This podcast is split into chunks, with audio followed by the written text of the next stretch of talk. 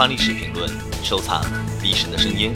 下面的这段声音是科幻小说作家亚瑟·克拉克谈他眼中的未来。Trying to predict the future is a discouraging and hazardous occupation because the prophet invariably falls between two stools.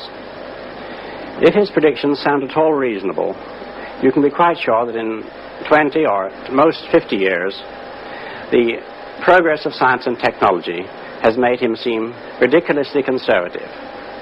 On the other hand, if by some miracle a prophet could describe the future exactly as it was going to take place, his predictions would sound so absurd, so far-fetched, that everybody would laugh him to scorn. This has proved to be true in the past, and it will undoubtedly be true, even more so, of the century to come. The only thing we can be sure of about the future is that it will be absolutely fantastic. So, if what I say now seems to you to be very reasonable, then I'll failed completely. Only if what I tell you appears absolutely unbelievable have we any chance of visualizing the future as it really will happen. Let's start by looking at the city of the future. Some people think that it, it will be like this, and they're quite right. In fact, everything you see now already exists. All the materials, all the ideas, these things could be put into practice immediately. But what about the city of the day after tomorrow? Say the year 2000. I think it will be completely different. In fact, it may not even exist at all. Oh, I'm not thinking of the atom bomb and the next Stone Age. I'm thinking of the incredible breakthrough which has been made possible by developments in communications, particularly the transistor and, above all, the communications satellite.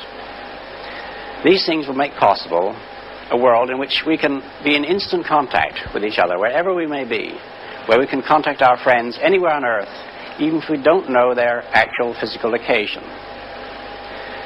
It will be possible in that age, perhaps only 50 years from now, for a man to conduct his business from Tahiti or Bali just as well as he could from London. In fact, if it proves worthwhile, almost any executive skill, any administrative skill, even any physical skill, could be made independent of distance. I am perfectly serious when I suggest that one day we may have brain surgeons in Edinburgh operating on patients in New Zealand. When that time comes, the whole world will have shrunk to a point, and the traditional role of the city as a meeting place for man would have ceased to make any sense.